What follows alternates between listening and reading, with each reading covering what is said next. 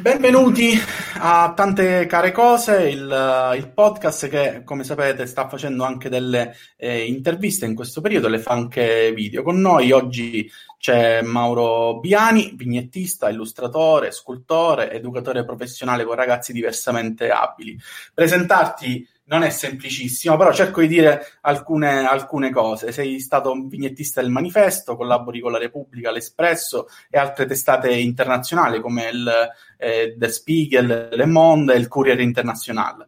Hai ricevuto diversi premi, insomma, hai pubblicato anche eh, alcuni libri, ehm, tra questi eh, come una specie di sorriso, chi semina racconta sussidiario di resistenza sociale, tracce migranti, vignette clandestine e grafica antirazzista, e per People ehm, la, ban- la, banalità del ma l'anno scorso, nel 2019. Ora arriva questo libro che si chiama 10 storie per cambiare, eh, disegnato eh, da te e eh, cioè illustrato da te e i testi sono di Francesco, di Francesco Foti. Innanzitutto, ciao, scusami, mi sono preso un sacco di tempo.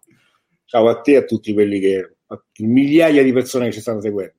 No, vabbè, non so.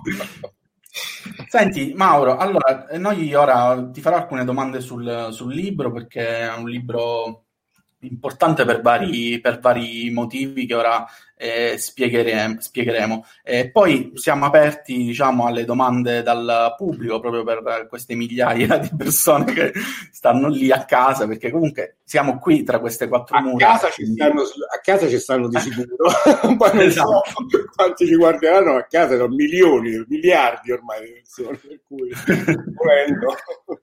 Senti, allora, il libro parte da due importanti anniversari. Il 2020 di fatto è il centenario della nascita di Gianni Rodari e 50 anni fa veniva realizzato 10 storie per giocare, uno dei suoi libri più, più celebri. Tu, diciamo, non ti sei mai nascosto, eh, è uno, Rodari è uno dei tuoi punti di riferimento, diciamo, ci sono eh, negli annali tue, tue, vignette appunto che si, si, si, ispirano proprio a quel linguaggio di, utilizzato da, da, da Rodari. Ehm, hai avuto questa intuizione di trarre ispirazione da 10 storie per giocare. Ci racconti un po', eh, per chi non conoscesse né il libro di Rodari e soprattutto quello di 10 storie per, per cambiare, come si collegano, come si relazionano i due libri? Va bene, allora la, mh, diciamo 10 storie per uh, giocare di Gianni Rodari, che poi diventò tante storie, uscì un'altra edizione diciamo, con uh, più storie, è una raccolta di storie fondamentalmente, con, uh, las- che lasciavano però al lettore una, mh, due o tre finali differenti. Quindi il lettore poteva scegliere uno di questi tre finali, due o tre finali o di addirittura inventarne un altro. E quindi scatenare, come dire, la famosa creatività a cui, che è stata anche il fatto di essere creativi o comunque il fatto di cercare eh, la creazione anche nelle, nelle storie, nelle favole, nella possibilità di inventare favole, era stata una delle intuizioni di Gianni Rodari, comunque in generale. E quindi il nostro libro, quindi erano all'inizio, quindi il Rodariano erano dieci storie per, per giocare. Dopodiché il nostro libro si ispira a questo proprio perché anche il nostro libro ha dieci storie, in effetti, con due finali differenti. Eh, dieci storie che trattano dieci tematiche più o meno differenti dell'attualità, della nostra attualità, cosa che faceva in maniera simile anche Rodari, tutto sommato. Quindi modestamente come dire, riproduciamo quel tipo di schema e, e lasciamo al lettore poi la possibilità di o scegliere una storia o addirittura di inventarne un'altra. Ok. E quindi in pratica, mh, mm, eh, diciamo, c'è una cosa che mh, mm, le, son, le, le, storie sono aperte, sono aperte a un, a un, finale diverso che è possibile appunto scrivere da parte del, del, del lettore.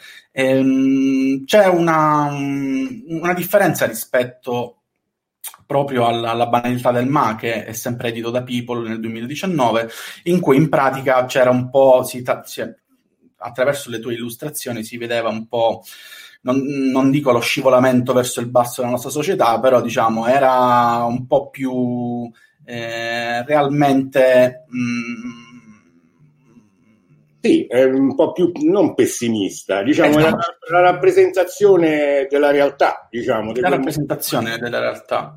Eh, sicuramente era una raccolta di vignette, per cui io credo, almeno nella mia, di solito quando faccio una vignetta, la mia speranza è che non sia solamente la fotografia di una cosa, diciamo, della realtà e quindi spesso anche di una realtà, insomma, cruda, crudele, insomma, non, non piacevole, ma che ci sia anche come dire, una riflessione sulla possibilità di cambiamento. Ecco, invece in questo libro c'è proprio questa volontà, cioè di capire se è possibile un cambiamento di tante situazioni, appunto tematiche molto differenti, però che si rifanno alla realtà di tutti i giorni, alla nostra attualità, alla quotidianità, dalla guerra, all'immigrazione, alle differenze di genere, eh, al lavoro, insomma, tutte quelle cose che in effetti, come dire, spesso noi ci diciamo dovrebbero cambiare eh, se possono e se possono cambiare, come possono cambiare, l'inquinamento, l'ambiente.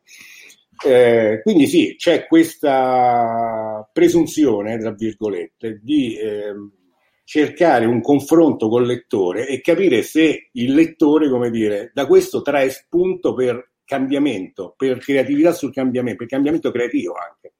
Quindi questa è un po', ecco, sicuramente la differenza con, con la vignetta. Poi chiaramente è un libro, quindi scritto da Francesco Foti e illustrato da me, quindi c'è anche una struttura differente, ma quella insomma, a parte quello, la vera differenza è quella che ho appena espresso, diciamo.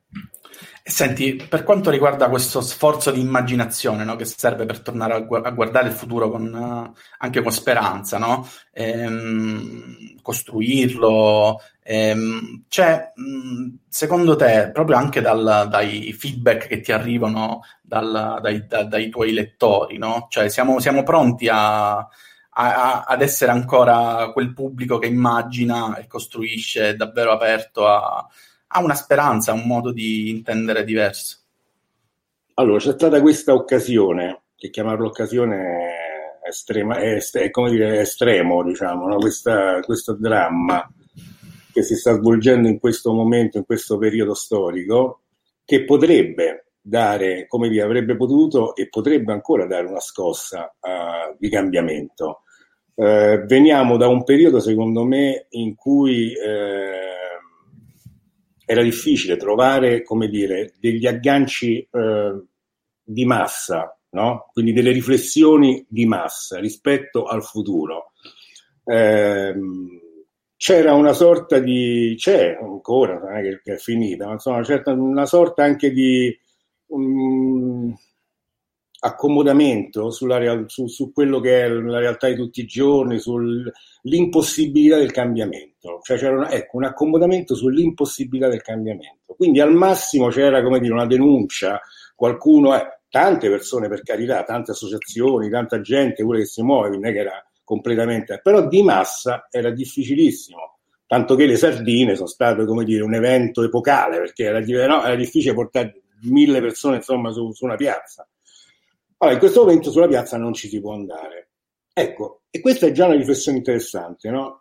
Qualcuno gli erode, cioè, beh, comincia a dire, ma perché non posso andare sulla piazza? Ecco, sì, lo so perché non ci posso andare, ma capisco com'era possi- quando era possibile, com'era bello riuscire a partecipare, eccetera.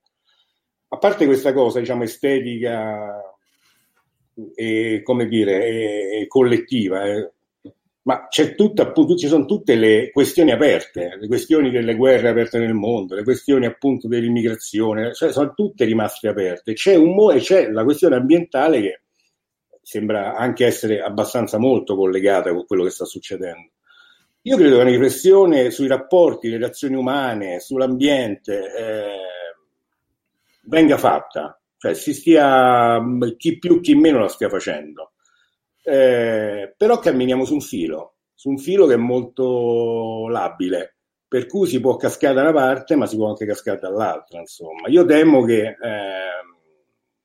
alcune cose non vengano colte. Una volta passata l'emergenza, diciamo, eh, temo che eh, sia riconosciuta come normale solo la normalità che c'era prima, che per me è alquanto normale, tra l'altro eh, e quindi la normalità di una disuguaglianza, per esempio, sempre maggiore, eh, e che quindi può essere ancora, questo è uno dei grandissimi problemi del momento, no? cioè, eh, la difficoltà della, dell'uguaglianza economica, dell'uguaglianza di possibilità che con questa situazione qui può ancora di più insomma, eh, approfondirsi in maniera drammatica.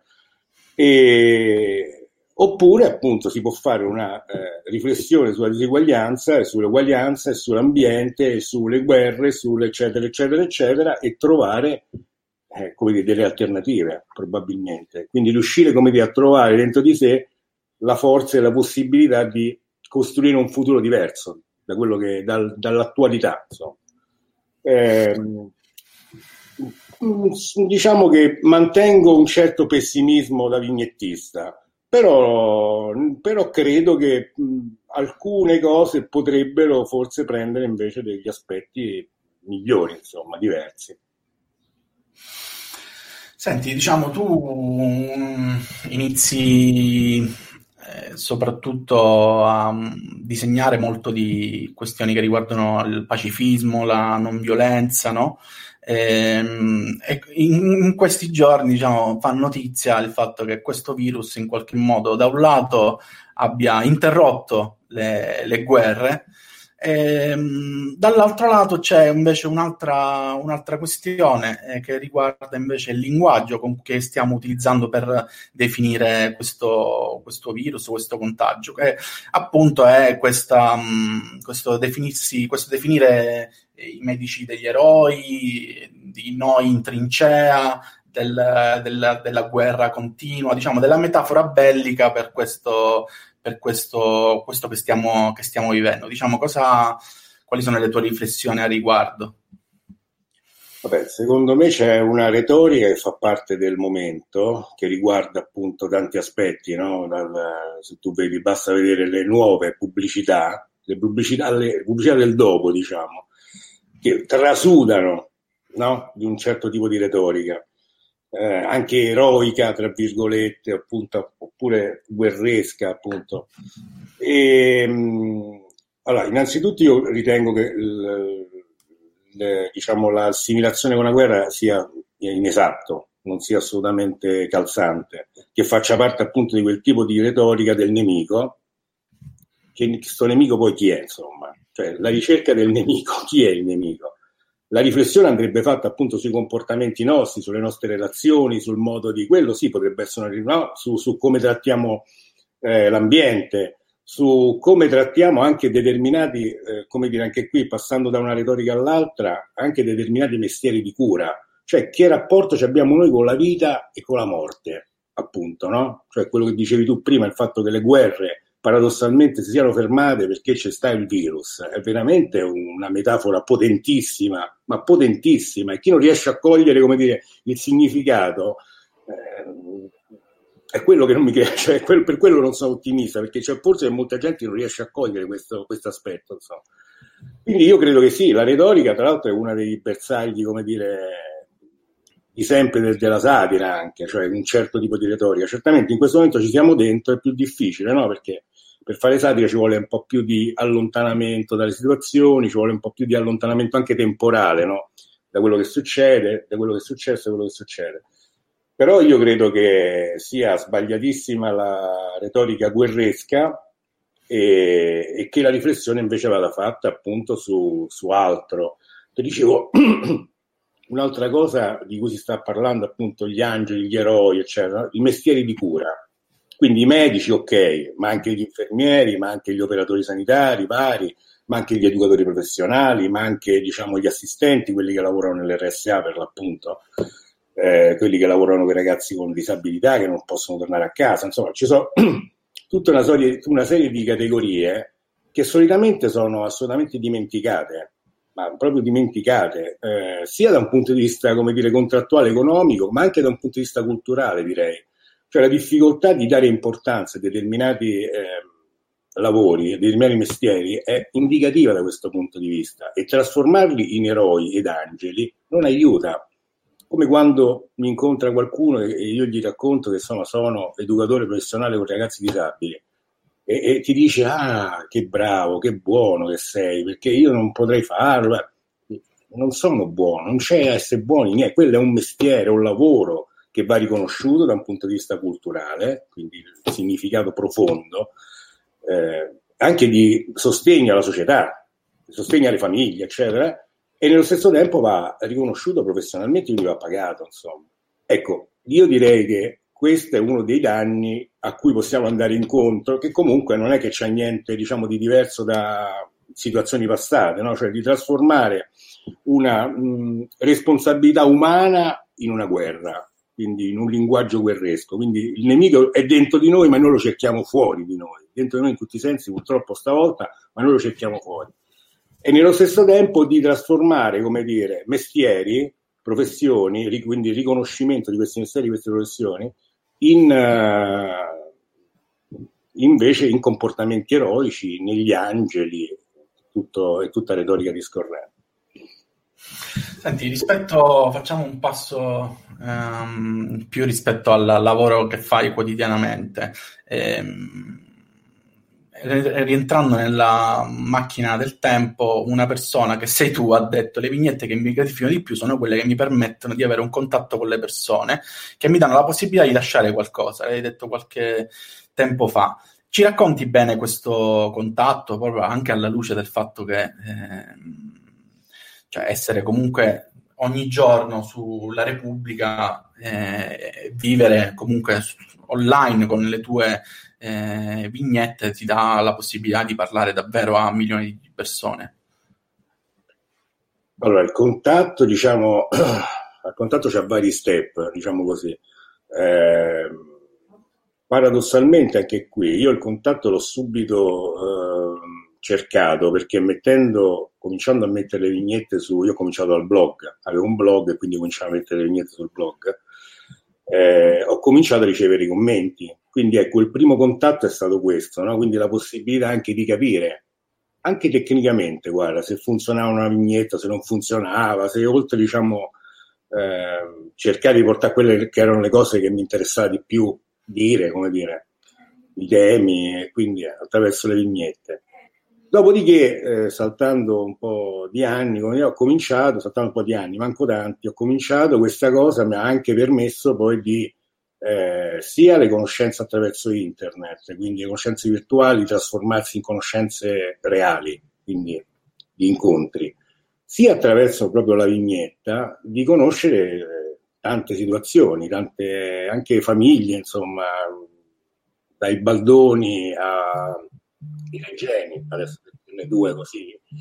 E quindi io credo che ci abbia una funzione, cioè che, che, che, che naturalmente anche qui, sempre modestamente, con tutti i limiti, però che anche la satira, la vignetta possa avere una funzione di incontro, di denuncia naturalmente, alcune volte, di gioia pure, altre volte probabilmente, e anche e soprattutto di incontro, di dialogo.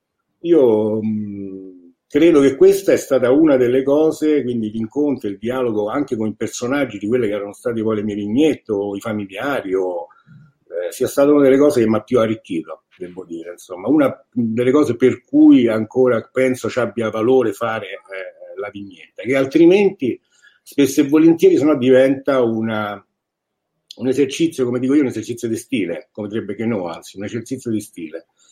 Eh, che per carità ha un valore anche quello, però diciamo, come dire, io non, non mi divertirei a farlo per esercizio di stile, devo dire, insomma. Non che tutte le vignette siano, come dire, un, ecco, un incontro, un commento imprescindibile, eccetera.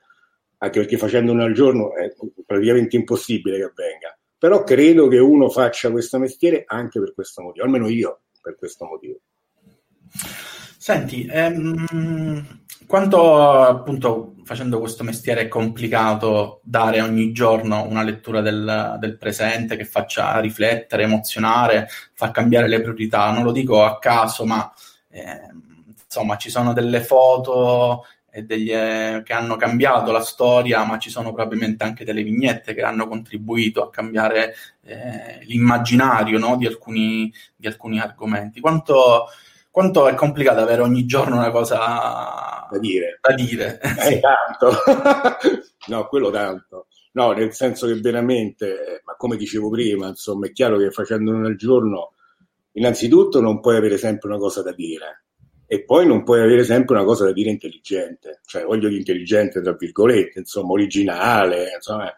Eh, quindi no, è complicato, però uno sa dei propri limiti e anche chi lo, credo anche chi poi le guarda le vignette, anche chi le legge, chi le vive, insomma, sa bene che ci sono giorni in cui riescono meglio, comunque colpiscono meglio, no? L'attenzione e anche diciamo la riflessione, sì, anche la riflessione delle persone, altri giorni, insomma, che sono un po' più un esercizio di stile, sì, eh, questo sì.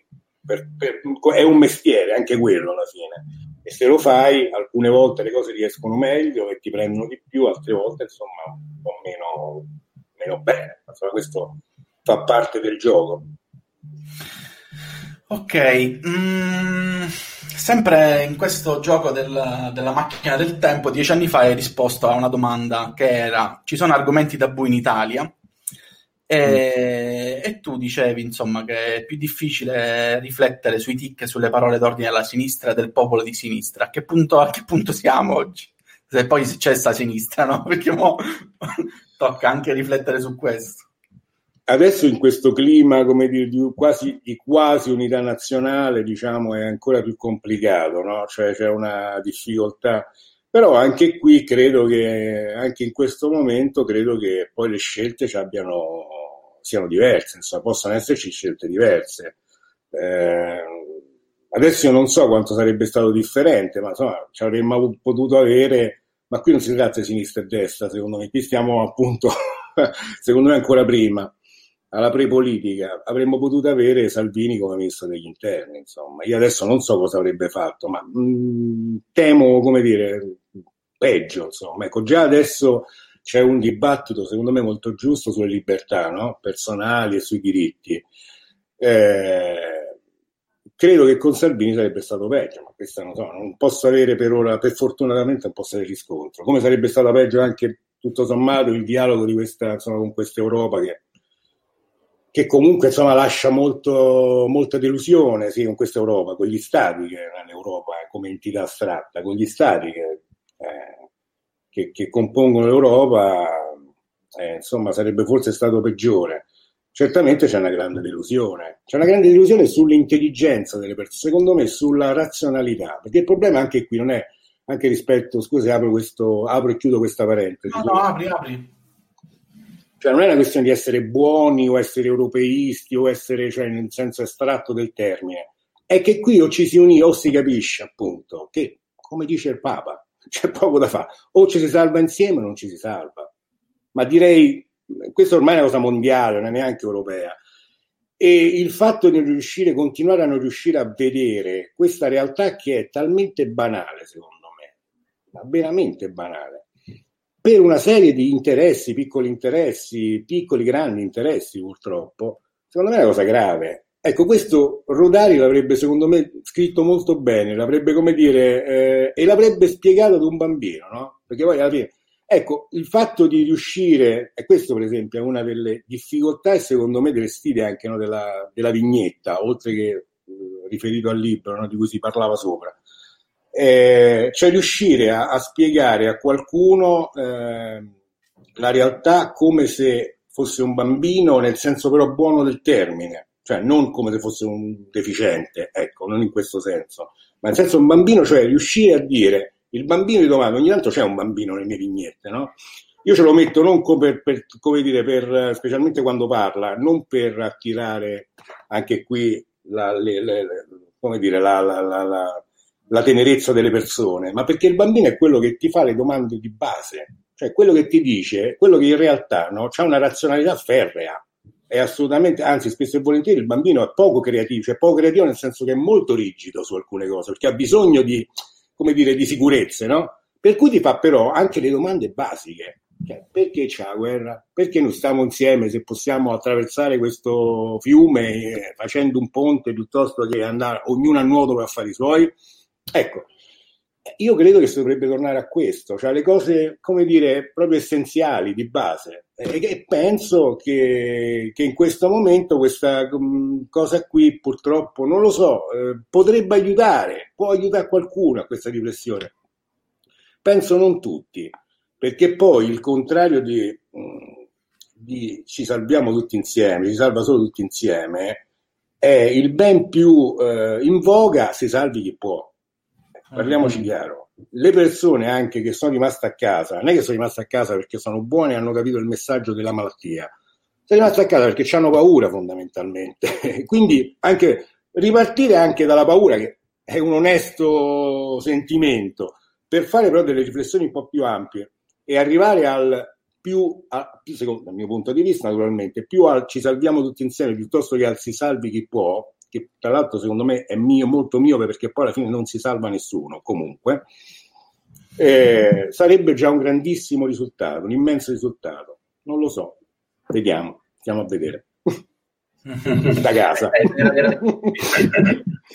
Bisognerebbe fare questi tre finali aperti, diciamo come ecco, appunto, appunto, appunto. Ma infatti l'altro giorno dicevo anche a Francesco Foti, eh, perché abbiamo fatto un dialogo su Instagram, e, ehm, e quindi c'è, appunto questo libro c'è uscito adesso proprio, eh, dico in realtà, io gli dicevo, secondo me c'è avuto un tempismo eccezionale, tra virgolette, adesso, a parte il fatto che naturalmente non lo stiamo vendendo, stiamo vendendo poco naturalmente, perché purtroppo le librerie sono chiuse, ma eh, per tutti gli altri motivi naturalmente. Eh, e, e, stiamo, e non lo stiamo portando in giro a, a presentare, però in realtà eh, c'è una grossa attinenza per questo motivo, cioè perché in questo momento tutti quei temi che poi alla fine vengono trattati dalle storie, quindi l'attualità che viene trattata dalle storie che noi abbiamo messo sul libro, sono tutti temi che in questo momento stanno in bilico, in bilico tra salviamoci tutti insieme o se salvi chi può. E quindi poi c'è anche, ci sono, bene o male, sai, alla fine, insomma, le, le, le, i due finali sono sempre questi, sono sempre questi. Mm. Prendiamo coscienza, prendiamoci la responsabilità di, oppure ognuno faccia come gli pare, fuori, via tutti, insomma, fuori tutti. No, senti, io l'ho letto, eh, non ho voglia di spoilerarlo, però ci ho visto parecchio, cioè ci ho visto un, un, po' tutta l'Italia, un po' tutto il mondo, ho visto tessere di puzzle che si andavano a incastrare benissimo, ci ho visto Taranto, ci ho visto quello che anche tu immaginavi ovviamente di, di, di stimolare, no? È bella questa cosa del, dell'immaginazione a tutto tondo, però seguita anche certe volte dal tuo...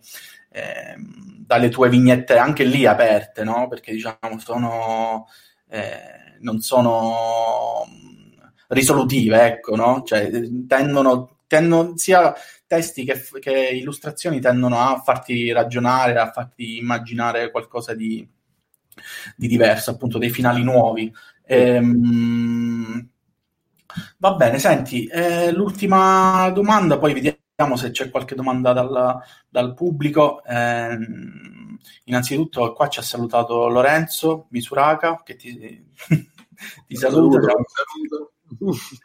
eh, un po' l'hai toccata prima, no? Cioè questa cosa della, della satira, ma mh, mm, allo stato attuale, diciamo, qual è il, il termometro? Cioè come, come, se la passa, al di là appunto del governo del pensiero unico, del tutti insieme, del... però quanto è complicato anche fare satira su eh, le cose che bene o male prima di questo periodo stavano andando, no? Eh beh, fare satira, allora, il termometro della satira io non te lo, sinceramente non è che ti posso, non, non, lo so, nel senso che io poi seguo alcuni autori soprattutto che mi piacciono molto, alcuni vignettisti, alcuni che scrivono anche, però se ti dovessi dire il termometro in generale della satira non lo so, certamente in una situazione del genere, per, quello, per i motivi di cui ti dicevo sopra, è ancora forse un po' presto per capire in questo momento quale sarà la satira appunto su una serie di questioni, insomma, eh, come la retorica, come eccetera, eccetera, eccetera, proprio perché la satira ha bisogno comunque o di tempo, di un po' di tempo, oppure di un punto di vista un pochino esterno alla situazione. Questo non vuol dire che tutte le situazioni, tutti i temi aperti nel mondo prima di febbraio sono rimasti praticamente tutti quanti lì anzi appunto alcuni si sono anche acuiti, insomma la differenza tra chi si cura in Italia e chi si cura in Bangladesh credo che si colga, insomma. La differenza tra chi si cura in Italia e anche chi si cura negli Stati Uniti, veramente, insomma, credo che si colga, diciamo. per cui, adesso non per fare il coso dell'Italia, ma insomma, per dire che c'è un sistema, anche le differenze tra i sistemi sanitari, come dire, sono e già c'erano prima, non è che sono, come dire, sono immediatamente sono, sono rivelate adesso. Diciamo. Eh, certamente insomma, c'è questa difficoltà in questo momento di, come dire, di più che il pensiero unico, di fermare l'argomento unico, o comunque di mh, trattare oltre l'argomento unico che c'è in questo momento anche gli altri argomenti che sono quelli poi del, della comune e normale attualità che c'era anche prima. Eh, non lo so, stiamo a vedere. Io, ehm, appunto, alcuni di quelli che seguo e che mi piacciono, ripeto molto, eh, ci stanno provando anche insomma, a fare riflessione, satira, come dire, eh, su, eh, anche sul momento, sul momento storico. Naturalmente, sempre ripeto, legandolo a qualcosa, a qualcos'altro, a qualche altro tema, non solo al, come dire, non solo una satira un po' esistenziale, no? un po' anche ripiegata su se stessi, come dire, uh, su, eh ma anche cercando di capire quali sono poi i risvolti nella vita di tutti i giorni di tante persone, non solo di quelli che hanno la casa e possono stare a casa, ma di quelli per esempio che non ce l'hanno la casa stanno fuori, di quelli che fanno appunto, di quelli che si sbattono avanti e indietro, fai volontario, quell'altro insomma che fa i soldi invece facendo finta di fare mascherina. Voglio dire, poi si apre un mondo anche qui, insomma, no? di riflessioni, eccetera. Oltre tutto quello che c'è all'esterno, come dicevi tu prima, le guerre, l'immigrazione, insomma, le ultime la, una cosa satirica, eh, grottesca, più che satirica direi grottesca, insomma, è il fatto che si siano richiusi i porti, eh, cioè si siano chiusi i porti, richiusi, insomma, chiusi i porti, diciamo, si è fatto un decreto per chiudere i porti agli immigrati perché c'è il coronavirus in Italia. Quindi paradossalmente per, eh, cioè sfruttando questa, sfruttando io dico, questa cosa per, eh, come dire, per non far entrare le persone che vengono da dove poi? Anche qui, come al solito, dalla Libia, dai campi diciamo, di detenzione, dalle torture, eccetera, eccetera, eccetera. Eh, quindi anche questo è un bel paradosso, no? Che se non fosse appunto la realtà, perché la realtà spesso supera la satira, supera il grottesco, e che, di cui se ne parla tra l'altro pochissimo, insomma, pochissimi stanno parlando anche di questo argomento. Eh, da una parte comprensibilmente perché la gente è molto presa dalle proprie paure, vere stavolta, più vere di prima, cioè la paura no, è più vera di, di quella che era percepita no, prima e che quindi l'immigrato, eccetera, eccetera. E, dall'altra, però, ecco, uno deve anche cercare di tornare a vivere, significa, e secondo me questo aiuta, significa anche come dire riuscire a tornare a pensare a quello che, o cominciare a pensare, perché magari c'era qualcuno che non ci ha mai neanche pensato, quello che c'è intorno, quello che c'è al mondo che c'è intorno eh, quindi la, relativa, la, relativizzazione anche di alcune cose, come dire, non è che è finita perché adesso c'è il coronavirus. Ripeto, il coronavirus in Italia è una cosa, il coronavirus, ripeto il Bangladesh perché vedevo prima delle immagini, il Bangladesh da, da, insomma, dai campi anche di profughi, eccetera, è ben altro, insomma, purtroppo. Per cui, chiaro, non va negata una cosa, come prima, non vanno negate alcune difficoltà, eccetera, però va anche, come dire, vanno anche, come, va anche aperto un pochino il, lo sguardo e vanno anche viste le altre cose che sono nel mondo. Credo che aiuti, ma che aiuti proprio nel, in quello spirito che si diceva prima, cioè del dire, oh, guarda che facciamo parte tutti della stessa, ormai veramente in maniera poi assoluta, questo virus è viaggiato velocissimo perché ormai veramente volenti o nolenti, la globalizzazione esiste, cioè nel senso che viaggiano le merci, persone, cose corrono, cioè, c'è poco da fare, quindi ormai veramente siamo sulla stessa barca, però dovremmo esserci cercando di non sfruttare il fatto appunto di avere so, una posizione, perché il problema è sempre quello, cioè eh, lo stare sulla stessa barca non significa automaticamente ridurre la diseguaglianza, assolutamente.